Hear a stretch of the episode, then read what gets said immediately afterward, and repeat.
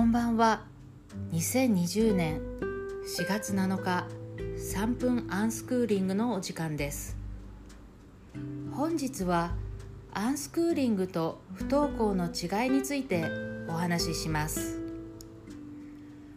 アンスクーリングは学校に通っていないというとそれは不登校ですか？という質問をいただきます。不登校の定義を文部科学省のホームページから調べるとこのように書いてありました。何らかの心理的情緒的身体的あるいは社会的要因背景により登校しないあるいはしたくともできない状況にあるために年間30日以上欠席したもののうち病気や経済的な理由によるものを除いたもの。アンスクーリングはこの定義には当てはまりません。アンスクーリングとは学び方の選択肢の一つであります。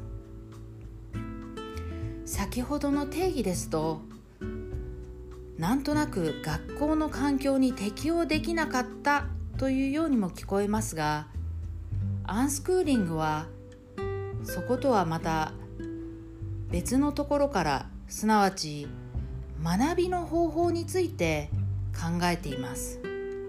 アンスクーリングは学ぶ本人の好奇心に基づいて自主的に学んでいきます。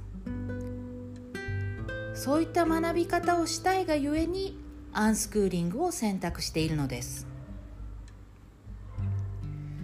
アンスクーリングをしている娘が6歳の時にこのような言葉を両親に伝えました。愛そしてありのままを受け入れてくれて最高の人生をありがとう。ありのままを受け入れることは世界最高峰の学校に合格するより大切なことだ。これを聞いて本人は今とても幸せな人生を送っている。そう感じました。今夜もいかがでしたでしょうか？3分アンスクーリング。それでは皆さん良い学びと良い夢を。おやすみなさい。